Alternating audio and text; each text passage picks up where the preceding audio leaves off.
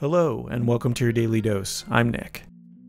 Is a wedding ring a requirement of marriage? For Bob and his amazing partner in life and love, Patty, definitely not. In this sweet episode about their relationship, we start on being judged by others, which leads us to jewelry, and then to a guy who thinks he's a chicken. So it's a normal episode for us. Enjoy. There's a lot of different things you can take away from that. Yeah. I like it. My mind is reeling. That makes me nervous when people say that. Like, oh, that's or there's a lot to unpack there. I was just I just spent my morning in a room full of mental health counselors. okay.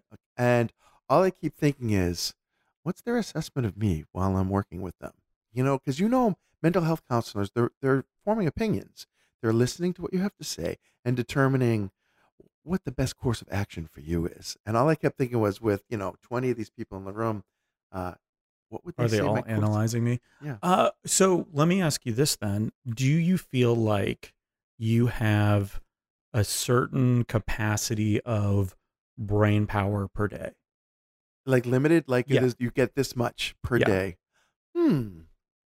I and I'm talking about like the really deductive, like the really applied analytical part of your brain. Absolutely, I do. Just because I think it's it's like any other muscle you work. You can only work it so much before it becomes exhausted. So yeah, there's a finite capacity there. So I'm wondering if then they have other stuff to do. They have other people to see if they're actually like employing their analytical part of their brain at you towards you while this is happening rather than saving it up. Um, I think Obama, President Obama, once said that after he was done, when he was still in office and he was joking around about being done, he was gonna, I'm gonna move to Hawaii and I'm gonna open a T-shirt shop and we're gonna sell one color and one size, so he didn't have to make any decisions about it.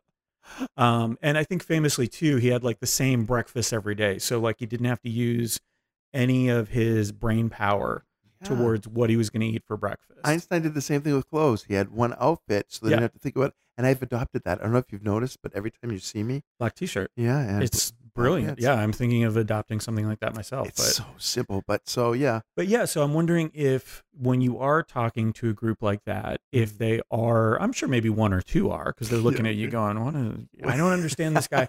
This guy who gets up and speaks in front of people, this guy who motivates people, this like maybe it's so foreign to them that they're trying to figure you out. yeah, But for the most part, I think you can get up there without worrying that all 20 of them are directing their analytical brains at you. I, thank you. I feel I feel a little bit better about that now. It still is. what Anytime I have a conversation with somebody who's got a psychological or psychiatric background, I always get weary because I think I'm secretly expecting that there's something wrong with me, and somebody's going to peer it. They're going to see it and then tell somebody else. I don't care if they see it and they keep it to themselves. But I was drawing at a meeting one time, and this like this PhD doctor of psychology, psychiatry. I don't even know. She was very high level psychological expert. And she leans over and she says, I'd love to analyze your drawing sometime. I was like, You already were. I could tell. You already formulated an opinion that my Uh, drawings were worth you analyzing them. I think they might have been hitting on you. I, is that like coming up to see my etchings? Yeah. Oh, I missed an opportunity then. Um maybe Probably not. maybe maybe they saw something in your drawings that was like, "Oh, Yeah, but here's the other thing. If you know, if I'm worried about them drawing judgments on me based on a conversation, you can imagine the kinds of judgments they draw if we end up having sex. Yeah. No, that would so yeah, I think that's a that's just an automatic no. Although it's an automatic no because I'm actually you know in a in a relationship. I don't know if people know that, but I try to make it relatively obvious in spite of the fact that I don't wear a ring. Why don't you wear a Um, ring? um, because it's a piece of jewelry that doesn't always feel right on my finger, and because both Patty and I accept the concept that piece of jewelry doesn't make you married. That you know, it, it's a. I love my wedding band. I love it. Patty had it custom designed for me, and it's my favorite piece of jewelry. But I get to wear it when I wear it, and Patty has the exact same rules with her wing, wing, her wing, Her wings. Eh, her Yeah. wings. Yeah. Well, that's kind of the way it is, right? Whether I have a ring on my finger or not, or whether she has a ring on her finger or not, we're like super married and super happy to married. So it's it's a good thing. So yeah, we just don't treat it like like evidence for the rest of the world because kind of, we kind of think the way we live our lives is evidence for the rest of the world that we're happily married human beings. But we have some people that really question whether that's you know disrespectful.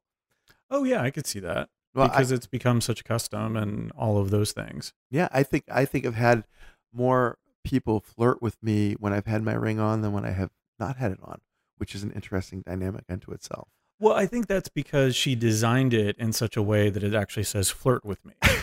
so I never really understood that. I know she custom designed it for you, but the fact that she put those words on there in diamonds across that's Right. a little strange. Okay, so she gave me this ring that I love, and it does have diamonds in it actually. hmm On our As seven- we all do sometimes, our 17th anniversary, she took the wedding band that I married her with, and she had it melted down and reformulated by this wonderful uh, jewelry artist named Tom. And Tom is a Greek man, by the way. Tom. And Tom, uh, I went to Tom and had him do the same thing to her wedding band and her engagement ring a little while later. Not as original as she was. I used the same guy, but I kind of wanted something that would give a, a similar motif. And Tom, as he's giving me the ring, sits me down in the back of his shop. And he's kind of a colorful guy. And he says, I want to tell you a story, Bob. There is this man. He think he think he corn. He think he, you know, he think he ear of corn. So he get very afraid every time he see a chicken. Because he think he's an ear of corn. He think the chicken gonna eat him. So he goes to the doctor. He says, I think I'm an ear of corn. The chicken gonna eat me. The doctor says, you need to go to the hospital. Doctor puts him in a hospital. He go in the hospital for a year. After a year, he's all better. He talked to the doctor, and the doctor said, Tom, you don't you don't think you're corn no more? He goes, No, doctor, I don't think I'm corn no more. He goes, But I have a question, doctor. And the doctor says, What? And Tom says, Do the chickens know? Okay, so this is the story that Tom gives me. And I'm like, What a stupid story. And then I think about it. And what he's telling me is no matter what anybody else says about this ring that I've created for you, you know what it is. Yeah. So you be happy with that, right? So I got it, I mean, after the fact, but I sat and listened to that story and I walked away going, all right, that was a little crazy that he chose to tell me a story about a guy who thinks he's corn and is afraid of chickens. But it, it was a little bit empowering as well to say, look, no matter what the chickens say, you know it. You know where it's at. And you do know where it's at, my friends. We are not corn, no matter what the chickens think. It's so fun to encounter colorful people in life who are willing to take the time to tell us a story that's important to their life. It may take us a beat or two before we understand what it means. Heck, we may never understand what it means. But let's accept it as the gift that it is a gift of human connection through a story. Until next time, gang, thanks for listening.